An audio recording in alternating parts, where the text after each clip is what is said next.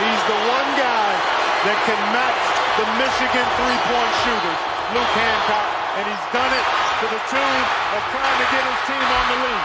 And up ahead to Siva. Oh. And the attack by Harrell. And just like that, in the blink of an eye, Louisville comes from 12 down to take the lead. Hello and welcome to another episode of What High School Did You Go To? I'm Gabe DeVerge. I'm Chris Hatfield. Gabe, why is Louisville becoming a real life Stranger Things? We got sinkholes. We got the llama situation. The llama situation. We got the the farmer who may or may not have resolved the llama situation. Uh, it, it, you're right, Chris. It, it seems like there's like a Stranger Things thing happening. It's Yeah. underground. When you're dealing with underground issues, uh, near derelict structures, uh, zoos, it's it's very eerie. It's very it's very Hawkins, Indiana. I agree. Yeah. I mean, uh, full disclosure, I am sipping on some Old Forester because I've had a little bit of a rough week to start here. So I, I think this might be the perfect show to do that. That's Whatever it takes. Yeah, whatever it takes. We're That's the better thing it. about um, podcasts is, is you know that the FCA can't say anything to me about drinking Old Forester. So, yeah. FCC, yeah, there we go. We're off to a great start. But yeah, man, it's uh, it's really freaking bizarre. Like generally speaking, it's it's really weird. Let's Um, reset really quick because that just in case, I, I'm gonna guess that everyone is aware of of what we're talking about. If you listen to this podcast and you're not aware, I'm pretty disappointed. Yeah. will say that. So so it started what with two weeks ago. There was a llama attack about a mile from the zoo. There was a conspiracy theory. I don't remember the name of the young woman who dropped the conspiracy theory, but it, it went to pretty high levels that potentially some snow leopards may have escaped the zoo. She had, Uh, a, lot the of, she had a lot of backing. For a lot of backing, a lot of circumstantial evidence, not hard evidence, but circumstantial, and, and that's enough in a court of law. Let's let's let's be clear. And then what? Like let's be clear. a week yeah a week later there was uh, a farmer who said he shot a pack of wild dogs Right. and then there was someone who called into ksr which as you know chris ksr callers are the most steel clad of sources uh, they uh, they they said that the the farmer was lying and didn't shoot anyone. Uh, but then something today. We're, we're recording this uh, Wednesday evening, uh, March the sixth. This is March, and there was a a football field size sinkhole in an unused part of the zoo that uh, happened to tower over a part of the cavern, the mega cavern that also was unused. Oh, she- I didn't know that little factoid that it was over the mega cavern. It was over the mega cavern, Chris. Yes. So because I, I think it being like unused almost adds to the, Right. the lore of the whole story because it just makes it seem a little bit stranger. I mean, there's a lot of problems I have with this stuff, and one is like, why does somebody have a pet llama? I I, don't don't really. I didn't llamas really are cool. I, I, No, llamas are great. People have they have the pet dogs and pet cats, and then they have pet pigs. But I, I'm taking all three of those over a pet llama. I'm taking a pet pig over a pet llama. That's just me personally. that's And fair. then I, I wasn't aware that there were there were even wild packs of dogs in the state of Kentucky. That's a whole other thing. And I mean, it makes a lot of sense. You spend enough time in Eastern Kentucky, I guess. I guess that makes perfectly. yeah. Um. But yeah, man, it's it's strange times indeed. Um. if you the- haven't seen the imagery, it's actually really astounding. Uh, it's it's it's legitimately it's like 90 feet or 90 yards by like 50 yards. Uh, they said so, like a basically a football field. Yeah, I saw WLKY had the had the image. They had there. the chopper go over it, and it's it, they're like they had to close the zoo early. They had to close the, uh, they had to close the the mega cavern. It seems like there was some initial concern that there was uh, it was uh related to some earthquakes that happened in Tennessee recently. It seems like that is not the case, but we don't really know. It's just really odd. I don't know, man. It, the whole the, the whole mega cavern thing is kind of weird in general. right. I I I feel like I know the decent story that some people just used it for storage, but that's kind of weird that there's a cavern under the zoo. That alone is a little odd. Well, I mean, there's that whole thing of like there's that those underground tunnels that are under the city of Louisville. That's like a whole other thing. Like there's like this mysterious entrance in the Brown Hotel that no one really knows about. Um, yeah, And there's like a few others that like are unused and they were used in the the 1800s and some. Yeah, yeah, yeah. There's there's that uh that cavern that's really close to uh like Gravely Brewery Yeah, and yeah. and headliners that actually I think it was uh what WHAS did a really good story about this that place. But yeah, there's uh, weird Louisville things, man. Louisville is weird. That's what I was gonna ask. Is like who was the guy from? Was it Wave Three that did the the hard hitting investigative stories? I want to say his name was Eric something. Yes, Eric Flack, the troubleshooter. Eric Flack, the troubleshooter. So that that's Eric- obviously is is he still with us in No, Louisville? he's not with us. There's a new troubleshooter, a young uh, a young woman. But I do want to say, I mean, while I'm not I'm not trying to tell, but I I saw Eric enjoy himself a few times at uh at at Garage Bar. you know Eric yeah. Eric knew Eric knew Eric knew how to drink a PBR. Um, that's all I'm gonna say. the- when you're the troubleshooter, you got to live that. He's up. the tr- he's the troubleshooter. He was shooting trouble. That's uh the, I get troubleshooting. You want to uh, talk Louisville basketball? we got to talk some Louisville basketball, Chris. Yeah. So as as we said, recording this on Wednesday, we're in the middle of this weird dead week that Louisville had a game Sunday at 1.30 on uh, national television, CBS, where they took care of business, which is something we haven't seen Louisville basketball do Yeah, no. uh, very well. Uh, any any time recently, and they started March off with a bang. Uh, the headlining performance, I think, in this win over uh, over. Uh, let's be clear, a not a not good Notre Dame team, like maybe the second or like w- second to worst or worst ACC team. But they won. Louisville wins 75 61 at home. Uh, I think the top line story that you probably heard was the great performance, the best performance of the year, we have to say, from VJ King. Even though he had just six points, it was three of four from two, uh, missed a few threes, um, but you know, ten rebounds altogether, two assists, no no fouls, no turnovers. Uh, exactly the type of thing you want to see from VJ King, and who's, also playing great defense. So, I mean, that clearly for me was the top thing. Chris, would you agree?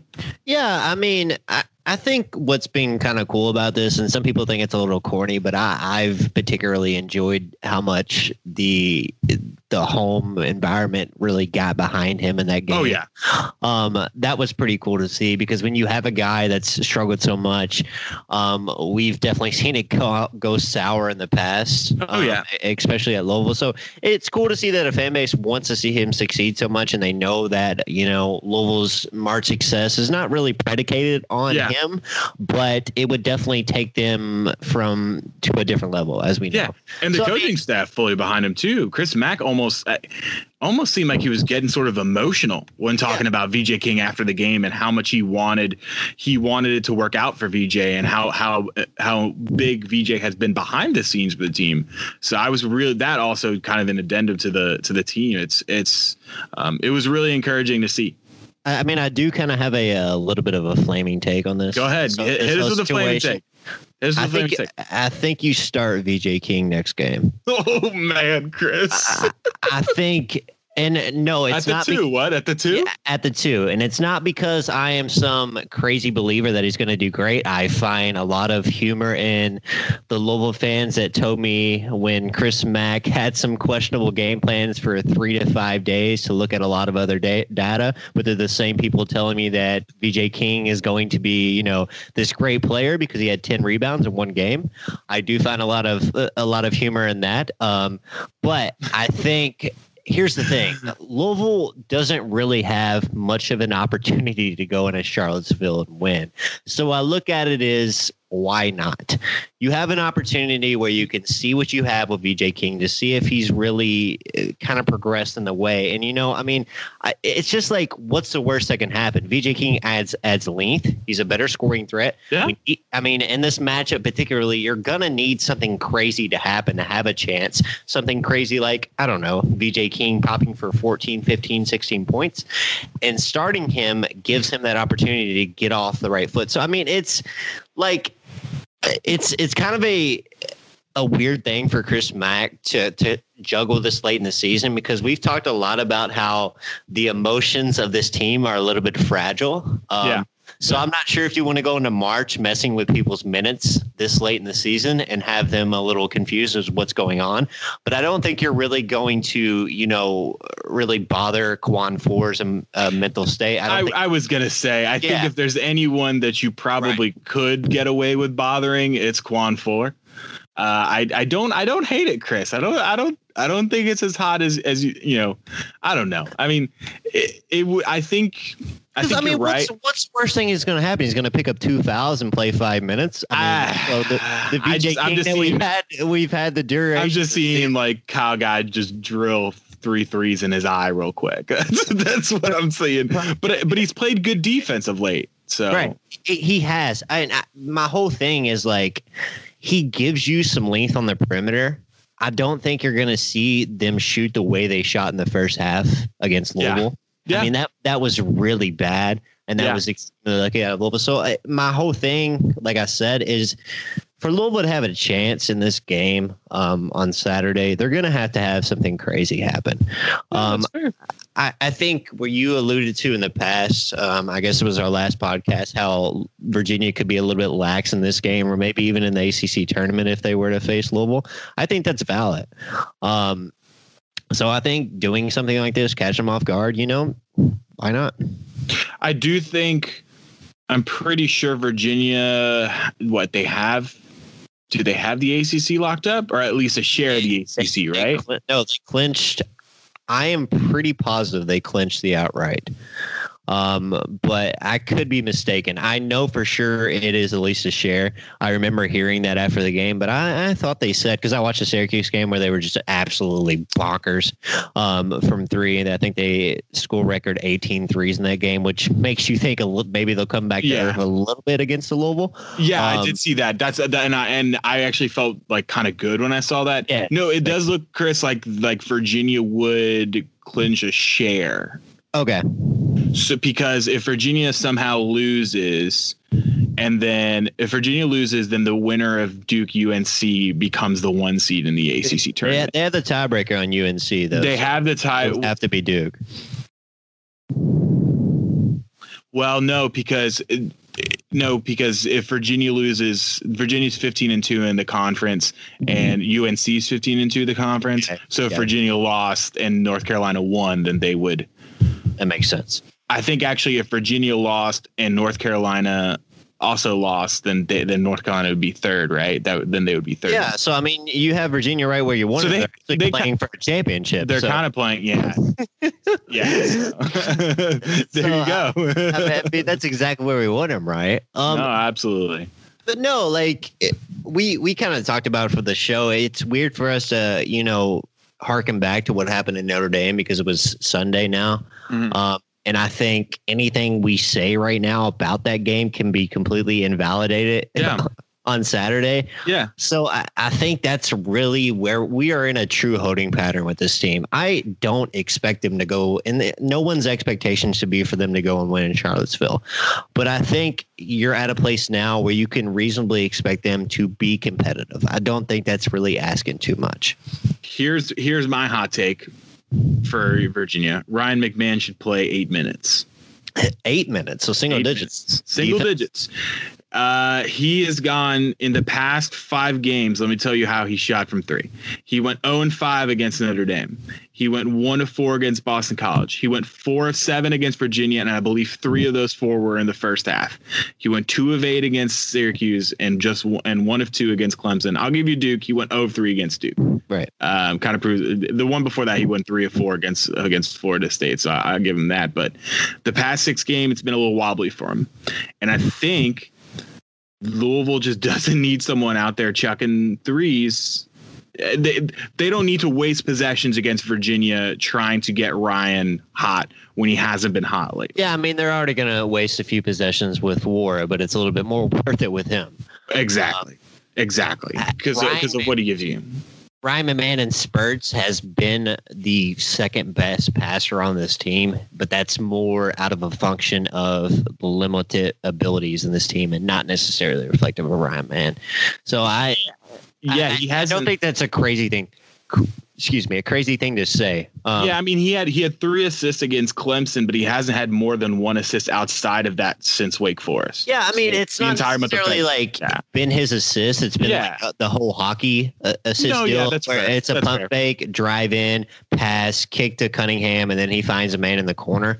Um, it's just been breaking down the defense a little bit. Um, That's fair. but I mean, it, it doesn't really make up for if Ryan Man's not hitting shots. He still should be on the floor. So I, I I- just no, I th- I think if he's hitting shots, he should be on the floor. I I just I my one concern about this team all year has been how do who starts the run that isn't Ryan McMahon Right. or Jordan Nwora. And I think I think VJ King could be a guy who starts a run. So I think you know that he could be in it. I think Darius Perry, who also played really well against Notre Dame, if if he can keep things under control, um, wh- which he has done, I think the past couple games, uh, could be that guy as well. And I just I think I, I listen. I I I get Ryan McMahon's really popular amongst Louisville fans. Um, I just think if he's not hitting shots, he's not really worth much to the team. I I I, I just think he's so one dimensional No, I that way. I- I think that's I think that's a good point. My only thing with that is he has improved um, with becoming. He's been able to do other things on the floor, but generally, yes, I, I agree with you. Is there is there kind of a any tangible thing that you want to see against Virginia that you didn't see in the first matchup? I mean, I, I know one thing that jumps out to me, but I'm curious if, if something jumps out to you. Um, I think keeping it close. I'd love for them to to to if they can push Virginia to, you know, a, a seven point you know loss, a five point loss, a three point loss. That'd be great. I just want to see him in it in the last two minutes. I want Right. there to be some game pressure on Virginia. That's Yeah. what I want to see. I just want to see one of the big show up. okay, that's that also as well. That Yeah. also. because I I made the point um, in the first matchup actually when Jack Salt went out quick um, in the game with the two fouls. I thought that was actually a bad thing with for Louisville because Jack Salt is slow, and I thought Malik Williams had a little bit of a matchup advantage him, yeah. on him, and I, I thought even Enoch did um, a little bit of a matchup advantage on him. So I would like to see just one of the bigs, you know, show up. Yeah. Um, and that they've was- played well of late. They've played super, super well. So Yeah. they, they, you know, I, I don't know, maybe, but I think you know, maybe Bennett kind of counters that and just starts Diakite. Yeah, I mean, he, he could even start the other dude, um, Huff. Um, Yeah. he he kind of killed Louisville in a big way, but we kind of went into a a big big uh big conversation about this. I don't know if we expected exactly go here, but it's you know it's worth fun. it's worth where we are with this team right now. Um, ACC tournament coming up. You're gonna have kind of a bum in, in the in the first game. It's either gonna be maybe Pittsburgh, Boston College, Georgia Tech, someone of that likes, and then you're gonna have a Duke or North Carolina. So I mean, we're not really gonna know a lot about this team until after Saturday, and then after that game. That's that's Yeah. just where we are. We I mean, we know we know we know they've blown the leads. We know Yeah. where they were in the beginning of the season. We know the North Carolina win, but course. uh, I mean, we'll see. that, We'll that's see. really where we are. I think I've came to this place where I'm with Louisville is if they get a six seed in the NCAA tournament, I think they can go to the Sweet 16. If they get a seven seed, I don't see it. If I think if you look at bracket matrix right now, there is just a steep drop off between the teams in my mind because the two seeds that they have projected right now, North Carolina, Kentucky, Michigan, they have Tennessee at the one line. I'm not sure I really agree with that. I think Tennessee and North Carolina would flip flop, or Tennessee and Kentucky would flip flop. Um, but then the three seeds, you have Purdue, Houston, Texas Tech, who I like a lot, and LSU, who I like a lot. But I think you have a 50% jan- chance of drawing into a Purdue or a Houston. And I think Louisville has a great opportunity against either one of those teams. Or even in LSU. I, I, I mean, I, LSU's kind of playing really well right now, but I don't know. I, I, I think Louisville has performed pretty well against teams that have one overwhelming player. You know, your uh, your Tremont uh, Tremont Waters, um, who, who's you know letting that guy score 25, but then just holding the rest of the team. It seemed like they've. I mean, that almost they pretty much almost beat Duke that way. Um, so I, I don't know. I, I agree. Purdue, I'd be worried about just because of senior leadership, man. I, I just I never want to bet against seniors in the uh, in, in the tournament, but Yeah, I you're mean, right. e- even if you want to look at the guys that could that could sneak into a three seed, you have Kansas and Marquette right there. Um, Virginia Tech and Florida State. no, but- Marquette's what- definitely not sneaking in. They just lost today to. Uh, oh. I didn't see that. They lost to uh, Seton Hall today. Yeah, so I mean, uh, they'd they'd have to win the Big East tournament and Pretty much a little bit of crazy. Yeah, I mean, you're not going to see Virginia Tech and Florida State No. likely because of No. seeding principles. Um, see anybody else that can make a jump there? Iowa State's not. I saw that West Virginia score. Yeah. Um, maybe Wisconsin if they were able to win the Big Ten or something like that. You could see them that's sneaking up, but that's that's a little bit of a stretch. So, I mean, uh, maybe Kansas could sneak up there. I could. So see, we're looking. So what? We're looking at LSU, Purdue, Texas Tech, Houston, Yeah. Kansas. Texas probably- Tech. Texas Tech, I'd be scared to death. I would. I'd be play- scared to death. I think LSU and Houston. I. I don't know. I, I, I, I LSU seems like a stretch, just given I, I think they've played really well of late. Um, but I don't know. Some that just something about LSU in the tournament. I mean, has has when's the last time LSU was good in the tournament? Right? No, I mean, that's, that's a good enough argument as anything else. That's what people have said all year about Virginia and its ballot. You can't really counter them. So I mean, I think that's that's a fair and this. yeah. I mean, I think this just leads us into another discussion about kind of what your ideal like March rotation is with Louisville. And I, I don't know if you have like an opinion about that right away, but if you do, I'd love to hear it. Yeah, I think I think we stick with. I'd probably stick with the same starting five that we have at this point: Cunningham, uh, for Sutton, Nwora, Malik Williams, with Steven Enoch basically being the sixth man. And then, kind of in the order of importance, I think after that, I don't know. It's it, it really. I mean, it, Ryan McMahon's usually the next guy off the bench, but like I said, man, I just if he's not making threes, it's just I, I, I don't know. We'll see. We'll see how he does in the next few games. I'm I'm I know it's just been one game, but man, I'm just I'm ready. I just think VJ King adds Dude, another. That's my whole point about starting him against Virginia. Like you do I that to see what you have. If you and can it- trust VJ King to give you 12 minutes a game, that completely alters everything for No, it, it, it totally does. And I applaud Chris Mack because we talked about some crazy things we could see. And I was like, why not try some three guard lineups? He did it and it was garbage. So we're not gonna do that. So let's let's do the VJ King experiment and let's see what happens. If it doesn't go well, oh well. I mean, No, you're right. where we're at now with this team is you can totally see them losing in the first round. And if they lose in the first round, well, great. We got to 20 wins. If they go to the Sweet 16, oh my gosh, we're in the Sweet 16. And Chris Mack has a week to prepare for maybe a, I don't know, a one seed. I don't know where they would.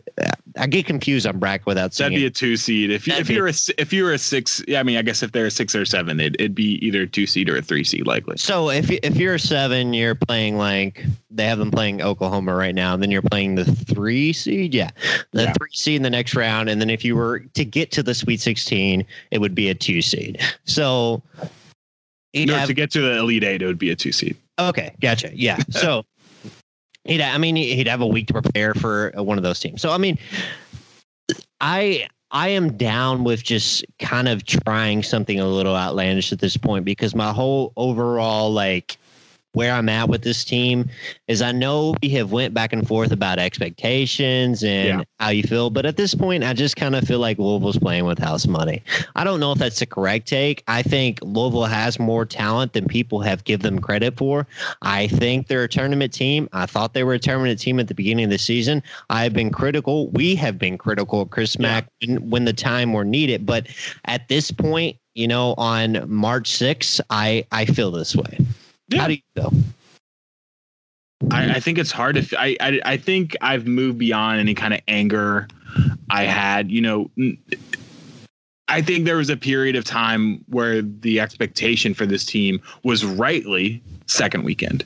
Right. And and and I you know I spent much of the final two weeks I think of February uh, lamenting how that was no longer the case.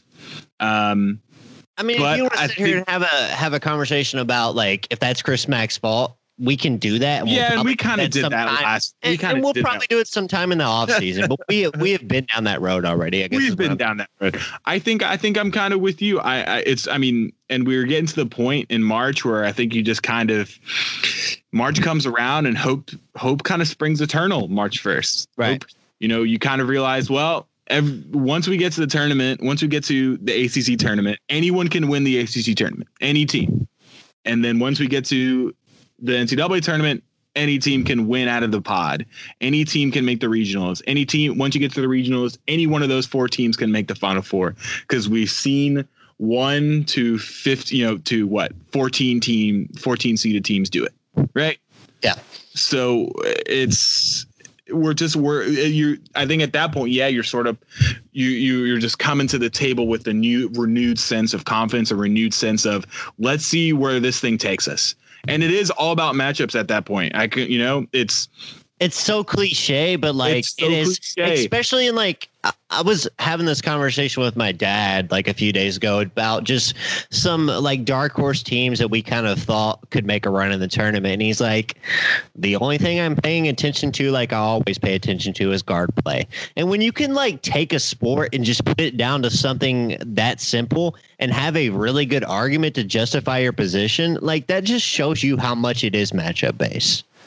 No, abs- absolutely, and it's you know, it, I mean, I'm just like even looking right now, and I'm like, who are the teams that are sevens and elevens that like I don't want to see, and like I don't want to see TCU, I don't want to see Minnesota because of the Pitino thing. Who those are the elevens. I don't want to oh, see. I would absolutely love Minnesota. I mean, I from I think matchup wise that works, but I just the there, there's juju there, man. There's just juju I don't want to deal with there. If that makes sense, you know. Like, I mean, uh, the the best thing for me is when I look at potential like Louisville first round opponents that they can play.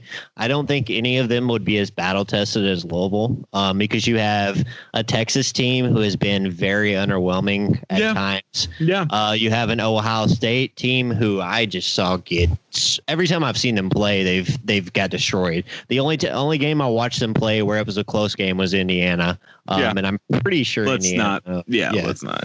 I mean, that happened. Um, then you have then you have Florida.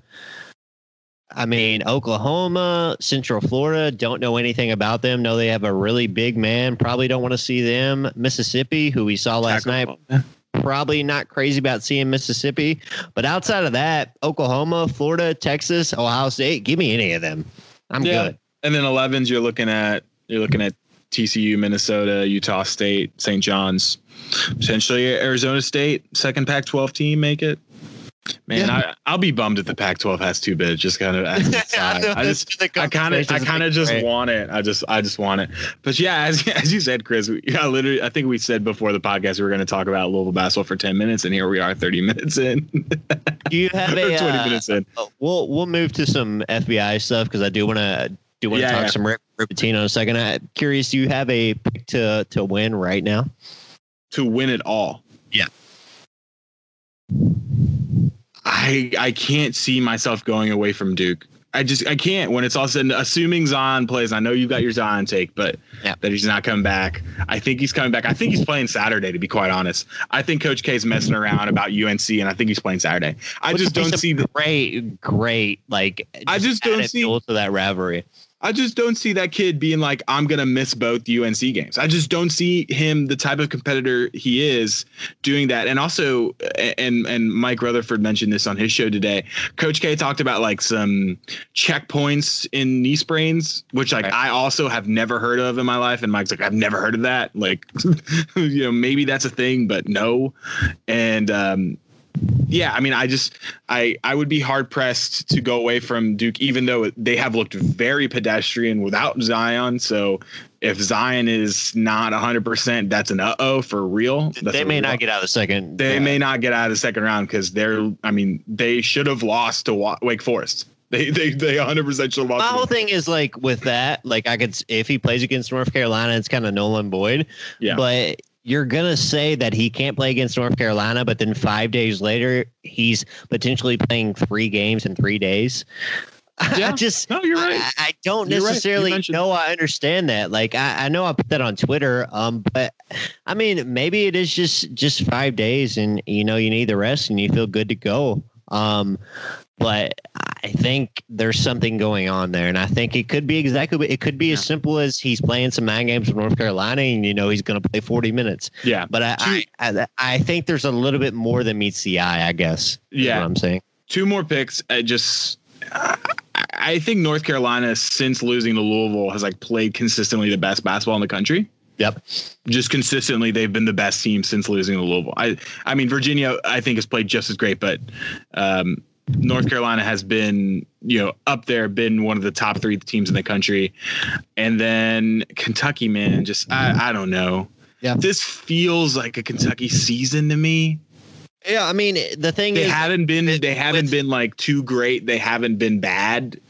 Yeah, with It with every team, there's question marks. Even with Duke, it's been their outshed shooting, and w- even with the Zion, there's something like crazy, like 300th in the nation, like points from three point, um, something absurd. So, and I think with Kentucky, it's just is Ashton Hagans going to become erratic and you know get three or four turnovers in the last two three minutes of a big time game when you need him. He's been pretty good defensively. I think that was a little bit overhyped. Um, the North Carolina performance definitely like made him blow up in a whole nother level than I expected. But Kentucky's definitely a legitimate threat. Um, there's so much conversation about Zion. It's kind of took away from Reid Travis, but Coach Cal said he's not practicing right now. So that's a, that's, a little it's a big question. The thing Yeah. that you have with Reid Travis is I don't know how much he would protect himself for the draft because I'm not sure how much of a big prospect he is. Yeah, and I know I know Tennessee just whooped the pants out of Kentucky. I saw that more of as of an uh, as an operative of just kind of everything that happened in Lexington. I don't know. I feel like No, Tennessee I, knew, totally with you. Tennessee knew they didn't play their best game in Lexington. I I think that and and Kentucky kind of I think they kind of saw the onslaught coming and and kind of cowered a little bit and said we'll lick our wounds and wait for uh, wherever the SEC tournament is for for that to be the real pinnacle of our battle. Um, so Yeah, I don't know. We'll see. There's multiple. There's uh, four people that have Tennessee as a three seed. That's crazy. Um, is right. I'm looking at that right now. That is Bracket Matrix. That's nuts. Um, I'll take Virginia. I, I can't do it. I'm not. I'm. It's. It's. I did it. I did this with with Gonzaga. I'm not going to pick Virginia to make the Final Four until they make the Final Four. Just. I'm just not going to do it. I'm not going to do it. So I, I just think it would be a great, you know, storyline. Uh, it would. It would. It would be a very college basketball thing. It would be very college basketball. I'm not. gonna- I'm. I'm not going to dispute that at all. But Let's talk Rick. We've talked. Let's talk Rick three straight-. We've talked three straight podcasts about him. So why not? oh man, yeah. So yeah, Chris Rick Pitino. We're we're talking about Rick Pitino because of the FBI, but he didn't get implicated in anything. Uh, the FBI or the the judge from New York, who was he or uh, it was a female judge, I believe, was sent judge. I'm sorry, Judge Lewis Kaplan. It was a male judge. I apologize. Um, was sentencing Christian Dawkins, Merl Code, and what's the other guy's name from Adidas? Losing Gatto. his Gatto, yeah. Uh, so this judge was sentencing them uh, on Tuesday. Uh, and just to be clear, they got like nothing. They got like six months in jail, I think, all of them. And it's Yeah, just, I mean, this is supposed to be college basketball's like, yeah, you know, doomsday, and these guys got a total of probably, eh, yeah, less, maybe almost less than a year combined. Probably a little bit more over a year combined, but pretty Yeah. close. Yeah, and it's uh so this judge kind of basically said what everyone has kind of been saying like uh you know the FBI is the FBI put all this stuff into this, but to say that these schools were victims is kind of ridiculous. Despite the fact that Louisville went 100% all in on the yes, we were the victims, which is kind of funny. I, I think it's a better argument than we did wrong. We're sorry. Now please lightly tap us on the behind and we'll go on our way. Um, but nonetheless, we'll, we'll cross that bridge when we get to it. But while we're talking, it's because of the quote here. Um, Judge Kaplan talked about Uh, Rick Pitino, uh, he said, "quote I'll never forget that. They knew it was wrong in regards to Louisville. Uh, they discussed Pitino's plausible deniability about potential NCAA fraction, infractions connected to the recruitment of Brian Bowen. Quote, I'll never forget that. They, I'm assuming Pitino and Louisville, knew it was wrong and they were covering their tracks. Oh, I'm sorry. They being the defendants, the three defendants. Right. They, were, they knew it was, was wrong. saying they were they were covering the tracks Yeah. of Rick Pitino, basically. And they were making sure they were covering Rick Pitino's tracks. Why were they covering Rick Pitino's tracks? Because they knew he was out if they did if he did know. So basically, not really saying that the judge or the FBI had any proof that Rick Pitino knew uh, the Brian Bowen recruitment was dirty, but that these three defendants were covering it up because they could. Uh, then they continue what what did what did this person say? Something to the effect of that Louisville's the dirtiest program in college basketball, right? Yeah, yeah, basically, basically just some outlandish statements of Louisville basketball is, you know, the dirtiest program in the history of college basketball, which is utterly ridiculous. I mean, if you want to say Yeah. Louisville basketball is a dirty program, go ahead and say it. At times, obviously, the facts would show you that. Um, but to to a defense attorney just kind of saying that is more talk than actual factual stuff. The thing that I absolutely like adore about this is you have a federal judge basically saying Rick Pitino have had plausible deniability because he can't say anymore. Because just like everyone else, you cannot get a smoking gun on Rick Pitino. Nope. You have, I mean, you have all these things that would uh, common sense would say yes. Rick knew. Common sense would say yes. Rick was kind of getting these guys, Kenny Johnson and Jordan Fair, to go out and get these guys and maybe turn a blind eye to what was going. But you either either Rick Pitino's done one or two things. Well, maybe three things. Either one, he truly doesn't know, which at this point, you know, is is a hard hard sell for me. Yeah. Two, he kind of told these guys, you know, do whatever you want, get these guys, but I don't need to know about it. Which I mean, it, it's kind of, kind of is it's it's a little bit of a gray area. And then three, you have you know Rick Pitino actively cheating. Um, so it, it's just so funny to me that no matter what you do, you can't really get Rick. You can't get that that that smoking gun. no, it's true. They it just it just it makes me laugh because it's so it's just so Rick Pitino. Like I know he is just like he sees this stuff and he's like, yeah, but I can still tell you exactly what I've told everybody else. I didn't know anything. And, Yeah. and you can't just you can't deny that. and that's what and you know that's what Rick Rick said in a, in a text message from Turkey to everyone's favorite columnist reporter Tim Sully Sullivan. Uh, he said, "quote I've never in my 40 plus years given any player any incentive to come and play for me.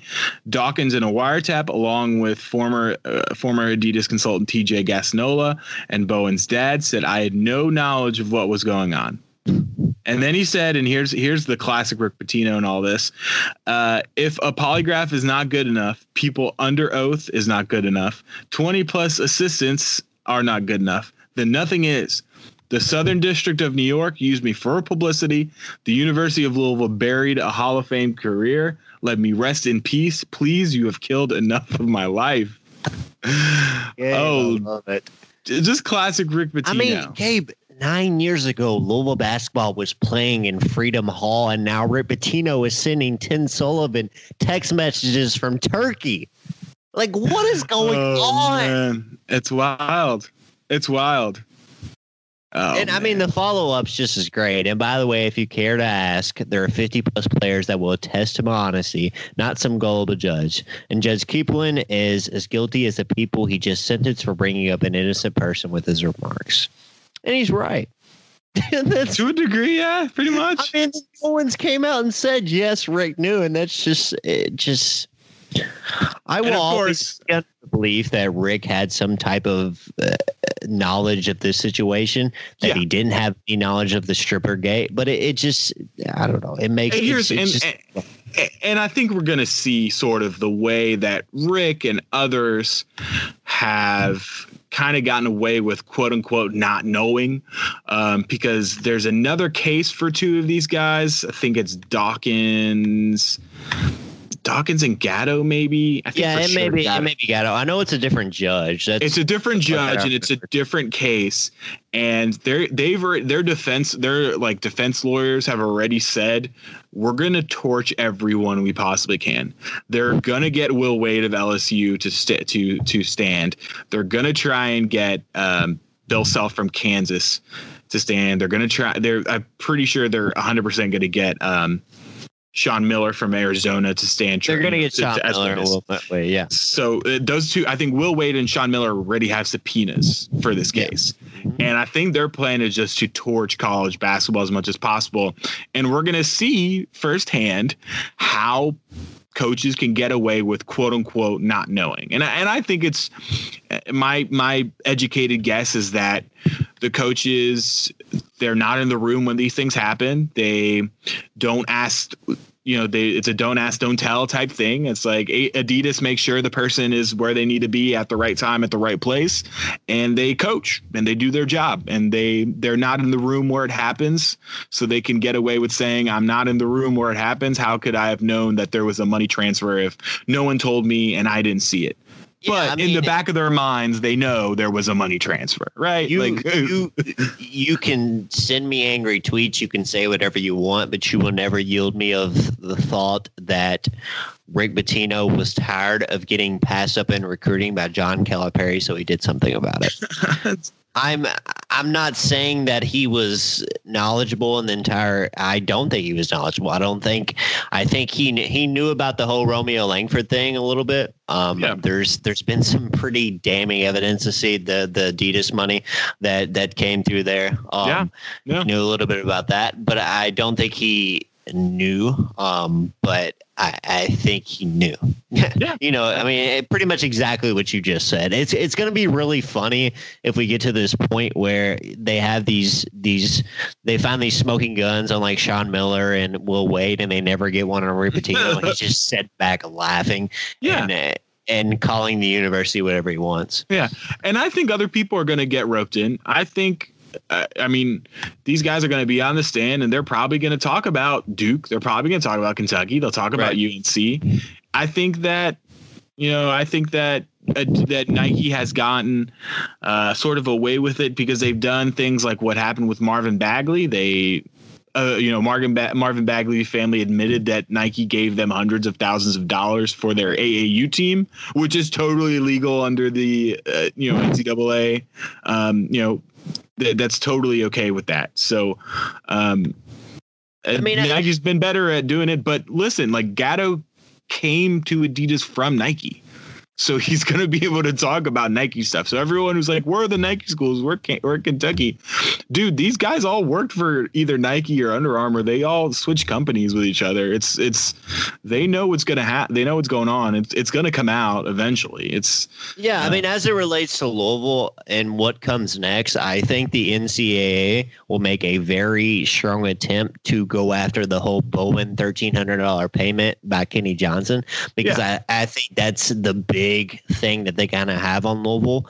But I think the thing that's going to work against the FBI or the NCAA is not getting evidence turned over from the FBI because at that point Louisville has to play the North Carolina card and say prove it. And if the Yeah. NCAA can't do it, then there's nothing they can do. If they can prove it, then I think you'll see another postseason ban at some point for Louisville. Let me be frank. I mean. I mean, Well- I think that's that's what could happen, but I think Louisville is going to fight it like hell, and there's no reason why they shouldn't. I mean, Yeah, obviously, I- I- anyone that's listening knows that, but I'm a positive. I think I'm a little more positive about this than other people, but I think I just I just don't see the NCAA. I think the I think Louisville can make the case in a sentencing that we did, ex- you know, we did what the NCAA would Right. want anyone to do. We cleaned the house from top to bottom, and I think we're going to get to a point where not a single person on this basketball team is going to be associated with Rick Pitino just when that comes down. Because it's not going to be it's not going to be next season. It's going to be the season after that. So at that point the entire recruiting class i would you know maybe one or two guys stay who you know from that final rec recruiting class. Um So I just I, I just don't see it would be really crazy. I mean, and that's that, that's the worst case scenario is Louisville Yeah. because like Chris Mack has a rolling by that point. It's year three. He's bringing in these classes. He's already got a Yeah. top five class coming in, so you wouldn't expect that to stop. And then all of a sudden, you have a postseason ban that just kind of kills that all, all that momentum. So that would be almost doubly punishing Louisville um, for you know being uh, cooperative throughout all this. Yeah. You have Kansas who still has done any nothing. They've played the whole victim card, and then you have Arizona. Um, by the way, I'm curious to see if Sean Miller is still coaching at Arizona next year. Um, especially because you know they're not having the greatest season right now, and that's that's a whole nother discussion. But uh, you know. April is going to be fun with this stuff. Um, because you know. April nothing- May it's gonna be really wild. yeah, I mean, it, nothing really wild's going to happen until the tournament ends. Yeah. Um, and then the show is going to start, I think. Yeah, and it's eh, and also I think also on like the NCAA thing is I think they're gonna I think some teams like Miami and uh you know in Auburn who had who still have people there and and and, and Arizona and LSU as we talked about I think they'll go after those schools first that still have the coaches in power there Yeah, I mean, unless unless those coaches go I just don't see I don't see how the NCAA doesn't prioritize the teams that are still have everyone there that you know i just i, I just see even though louisville has been the top level they've been the easiest target they're just the easiest target because you can talk about strippers you can talk about all that really easily and you and then oh rick Pitino's just an easily like let's be clear rick Pitino's a hateable guy he's you know he's Right. he's a hateable dude so louisville's a really easy target they're always gonna that's why judge kaplan is gonna take shots at them um, they're an easy target. So I think, despite that, I don't think they're as easy a target for the NCAA anymore yeah, I mean, the, because the, the issue since then. The issue is is just you know using logic with the NCAA. Um, it- truthfully, it, it's it's tough to do that. I think it's interesting to note that you know Bruce Pearl had a show clause and is coaching again. Yeah. Um, and I, I think there's someone else I'm thinking of that's coaching that came back from a show clause. His name escapes me, but Rick Pitino just got a five game suspension. I mean, he lost his he lost his job, but at the end of the day, from this whole deal, the what's been handed down from the NCAA is a five game suspension. There's nothing more, nothing less. So I mean, to all these teams that pause on from hiring him, that's that's something that would be in my mind if I was an athletic director Yeah. looking to, to make a coaching hire. Is all I'm saying. Which, let's be clear, uh, Rick Pitino also recently told Stelly that he didn't see it likely that he would return to Greece.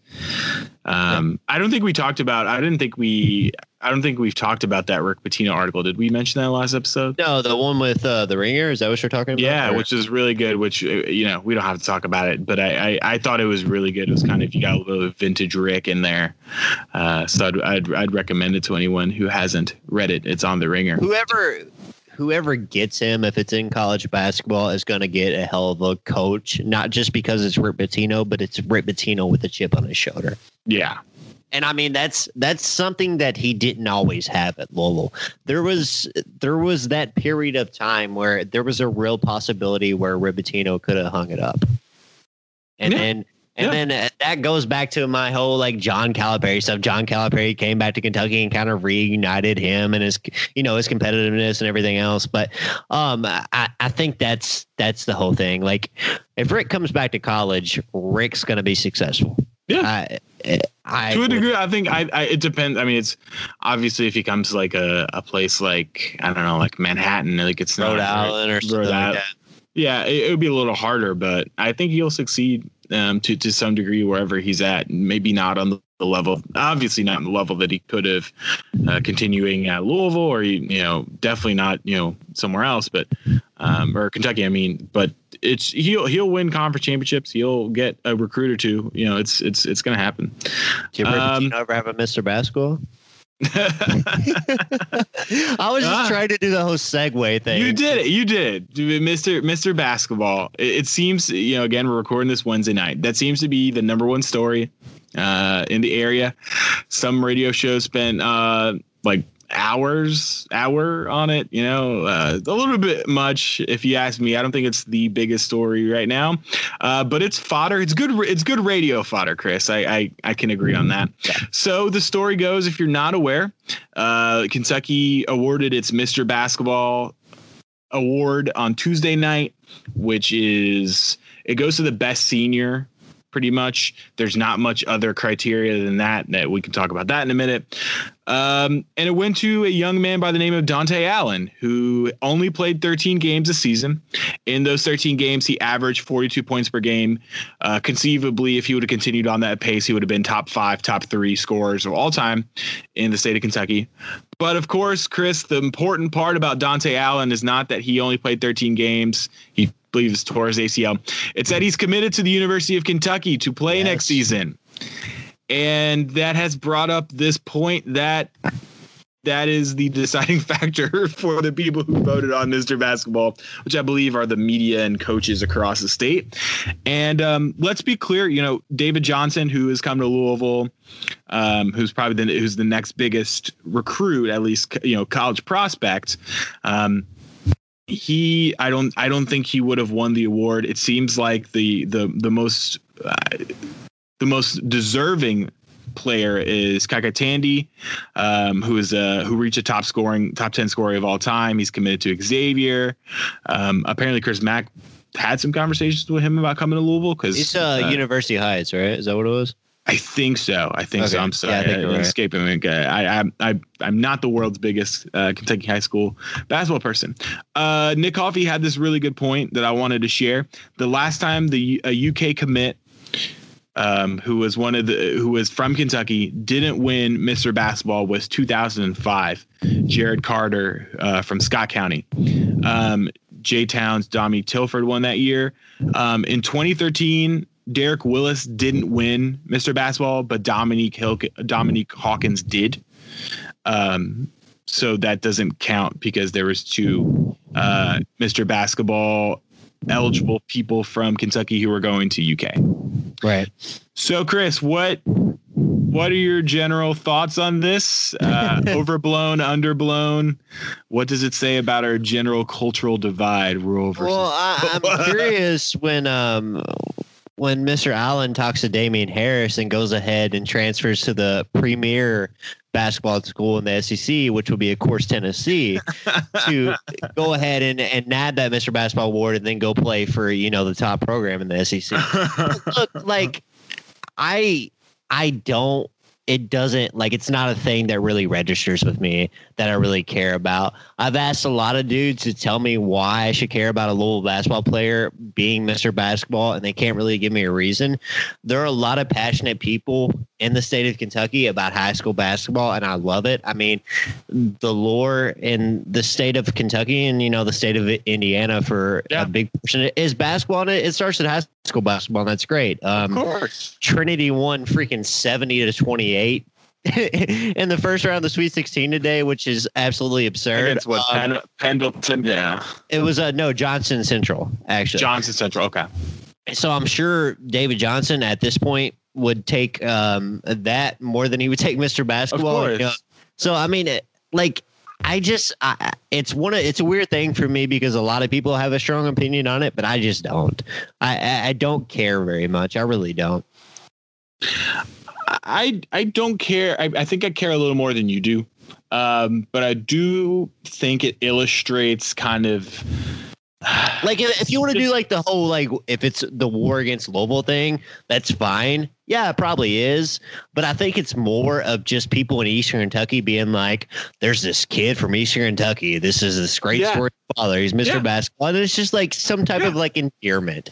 And I I don't totally like hate that, if I'm honest with you. No, I don't either. I do think it's uh I mean you you got to play you got to play over half the season i think to get these year end awards i don't know i mean it's it's I, it doesn't matter to me but i i do think it is another you know it is another we're always going to favor big blue go big blue and if you're yeah. not big blue get out type yeah. thing and and no i don't think you know dave you know it seems some of the local guys media guys mentioned they voted for david johnson um I don't, you know, I, I wouldn't have been mad if this other kid had won, uh, just given that he literally is in the top 10 of scoring and he's scoring over 30 points a game uh, this season. And David Johnson's just scoring, you know, 15, but his system is, not really designed for that. We, we, right. That's another conversation. Um, so, yeah, I think, I think to me, the thing about state and, and I don't, I don't know your experiences with state basketball. If you had, um, that this sounds really crappy. Like if you had any state scene experience. No, I mean I, I, played a little bit. I, okay. I played against Chris Lofton, um, that went to oh, Tennessee. Oh yeah. In in the Sweet 16, I blocked him on the first play of game, and I said something smart to him, and he proceeded to score 10 straight points on me. Um, so that didn't go very well for me. But look, man, I I think the thing that has been a little missed in this story is it's important to kind of clarify that you can't win this award as a junior, sophomore, freshman. So it is not really just award for seniors. It is more cumulative of your high school career. Now, whether that's that's fair or that's unfair, that's a whole other thing. It's kind of like the, you know, the Heisman Award doesn't really always go to the best player. It kind of yeah. goes to the best quarterback at this point. Um, but that's that's kind of how the award's been. Yeah, and that's that's something that's been mentioned in some of the articles I've read. Is uh, a lot of people have considered it a a, a lifetime achievement award, for lack of a better term. You know, for for basketball people, even though there isn't really uh, there's not much criteria behind the besides the fact that it's a senior that has to get the award because the way the nomination process, it has to always be seniors. Um, even though it doesn't explicitly taught a senior season in the awards criteria.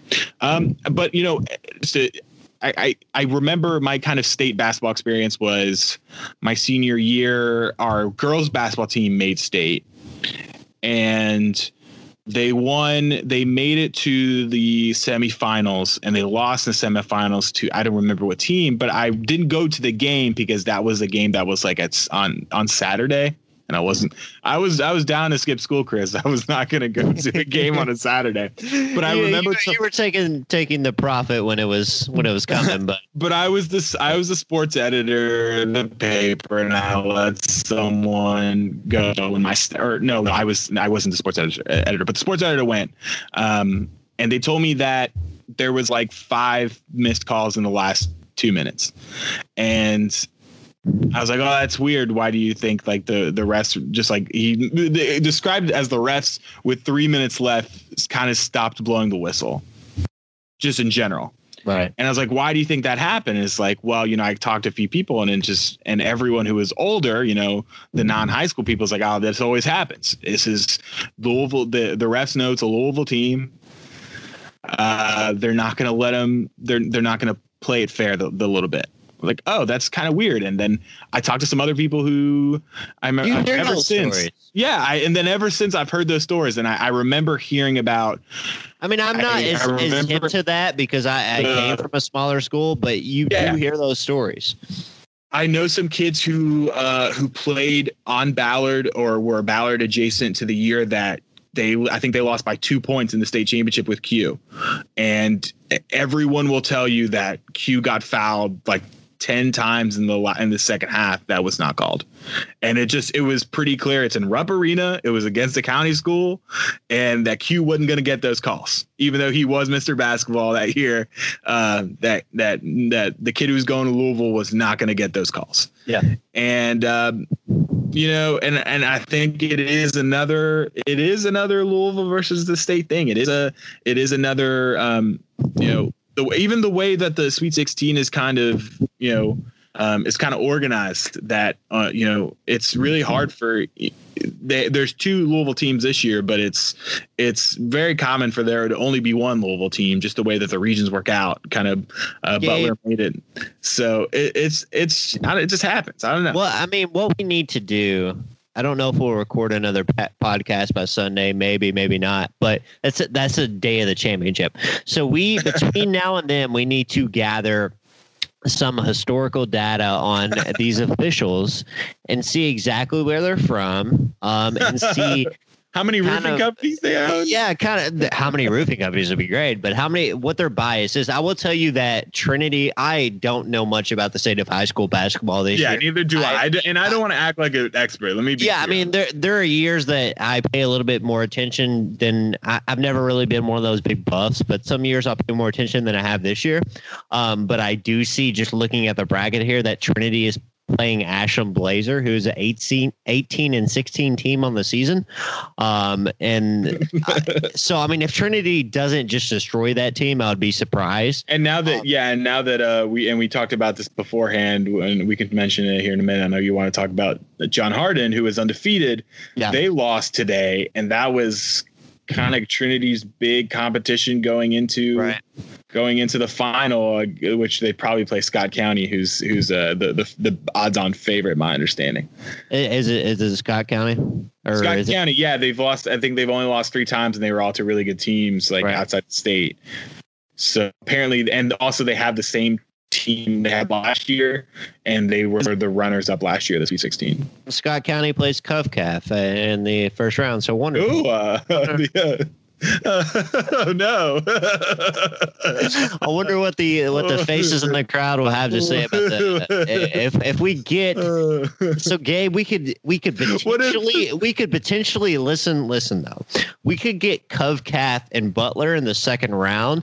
So that would be quite some interesting demographics seeing each other. And All I'm saying is, if Butler makes court. makes that that next game, there's a, a gentleman they should bring in from a, a Native I'm- I- American reservation I- I to, to, to stand on their sidelines. if Butler if Butler and CovCath play, I will be in Lexington on March. March If- I just want some. I just want some kid from Butler to just put up a sign that says "the liberal media."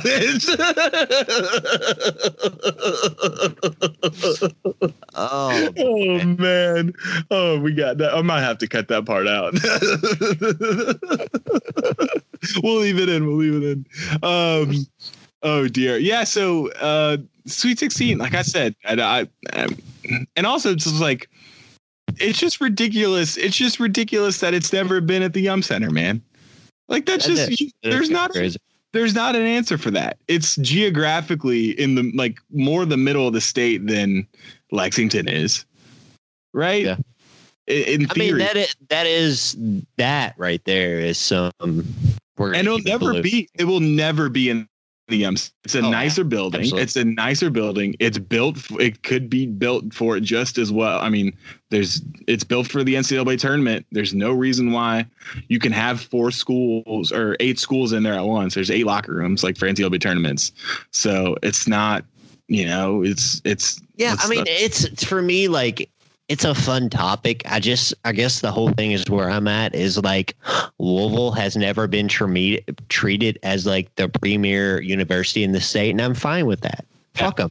Like I yeah. like that. That's part of my like uh, like greatness and being like a Louisville fan. Is I you know you want to treat us like that? That's fine. We'll beat your ass anyway.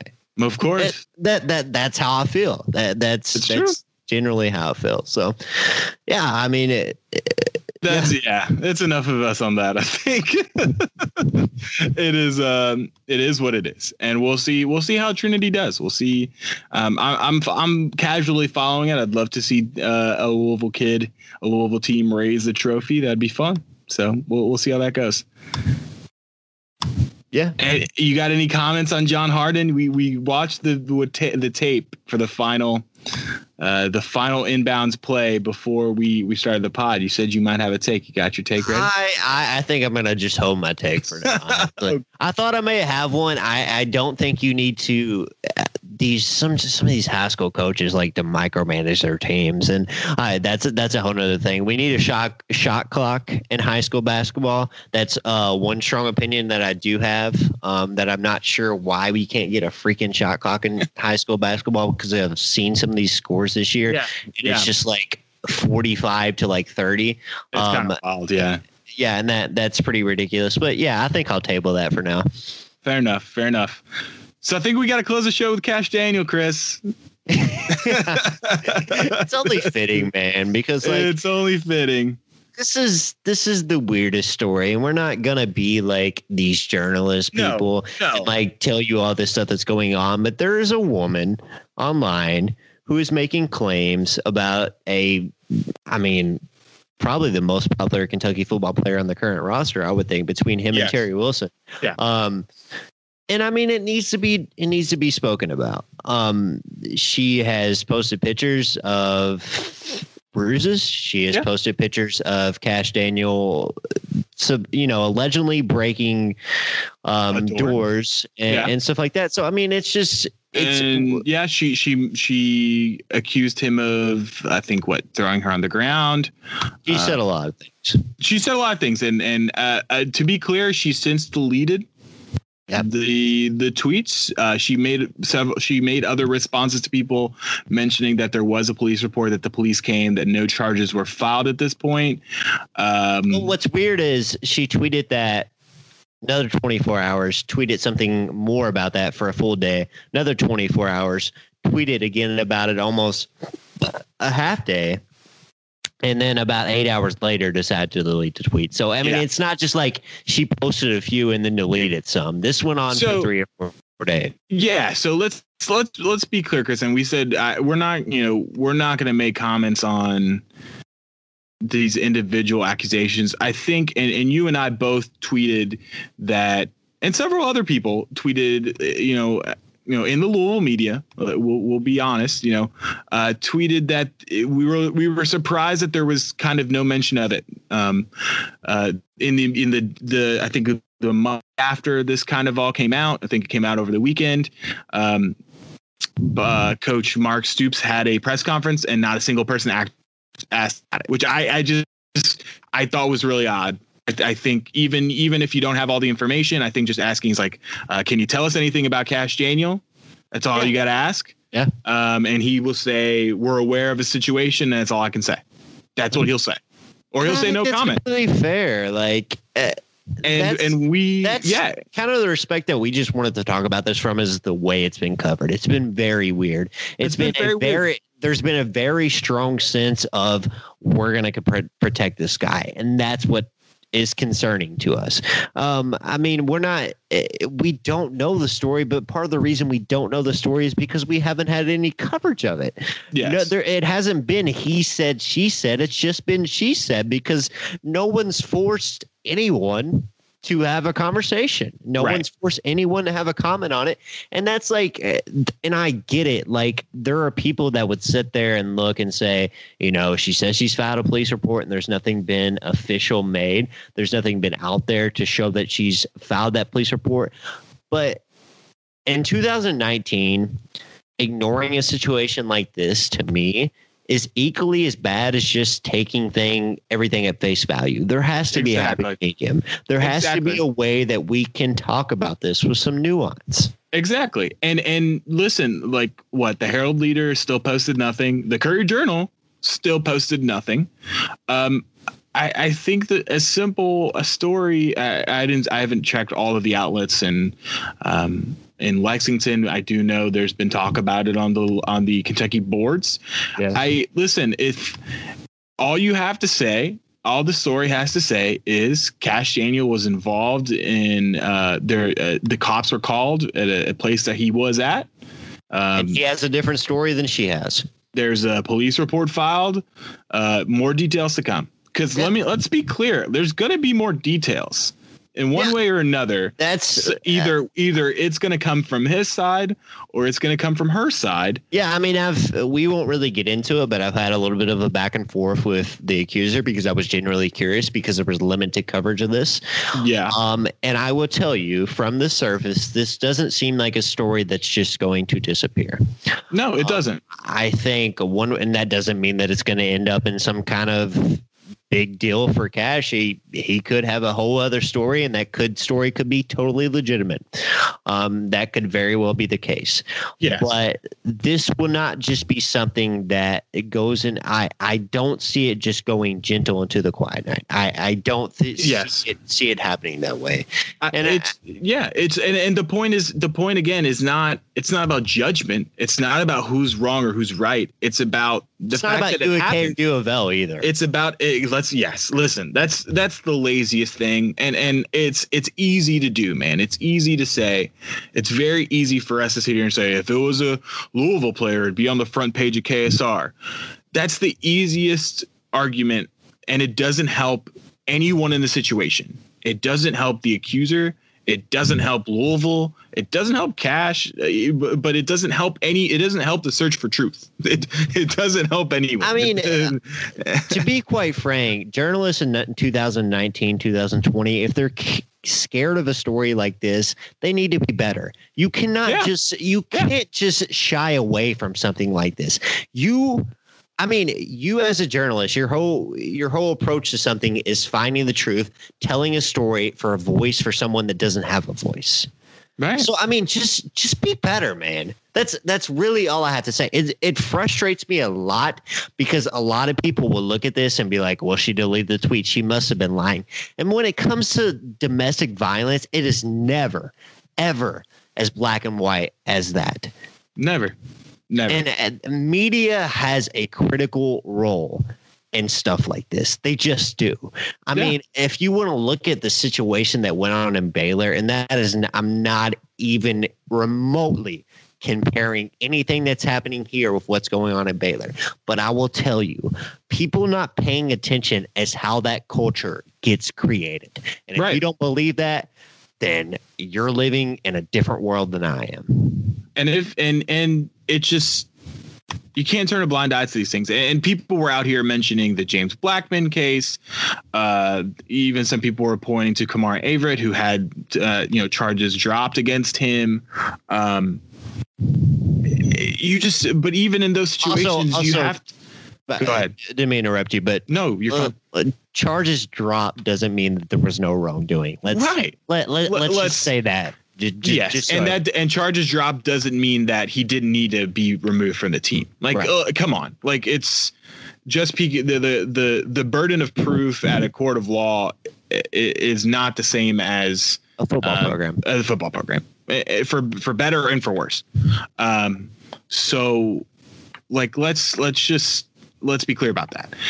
But this is this is about understanding and about knowing and about being truthful. And I, you know, I had a lot of people in my mentions like, well, Louisville people did nothing about Tom Jurich. And I think the people who, uh, you know, I, I, I, I don't think I was one of the. I listen. I'm going to be honest with you. I I know I didn't work for a newspaper or, or TV outlet or radio station.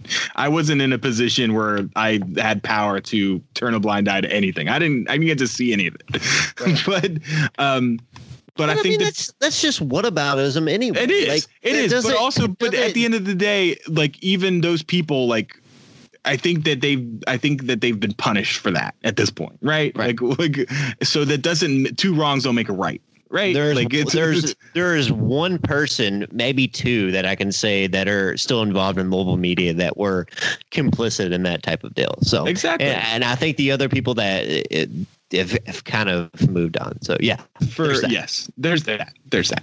So uh, again, we don't we're not making judgments, but I I'm just I'm disappointed. I can't. I'm disappointed all around.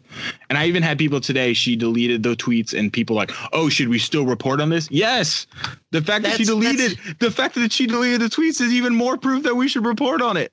I would I will say, I just said it and I'll say it again. If you're scared of a story that is a little fishy, or if you're scared of a story that is tricky, then don't be in journalism. Yeah.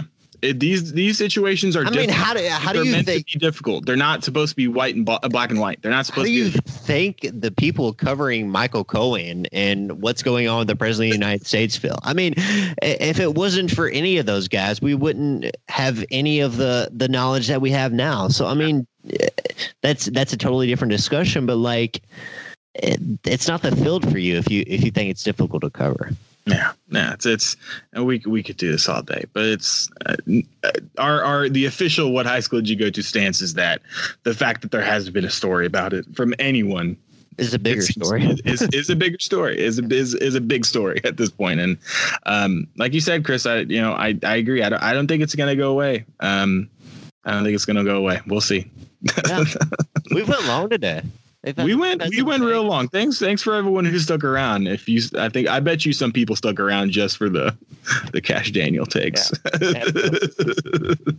um so with that, yeah, I think Chris we talked about doing a show uh right after Louisville plays UVA uh, this weekend, so we'll definitely do something before the ACC tournament.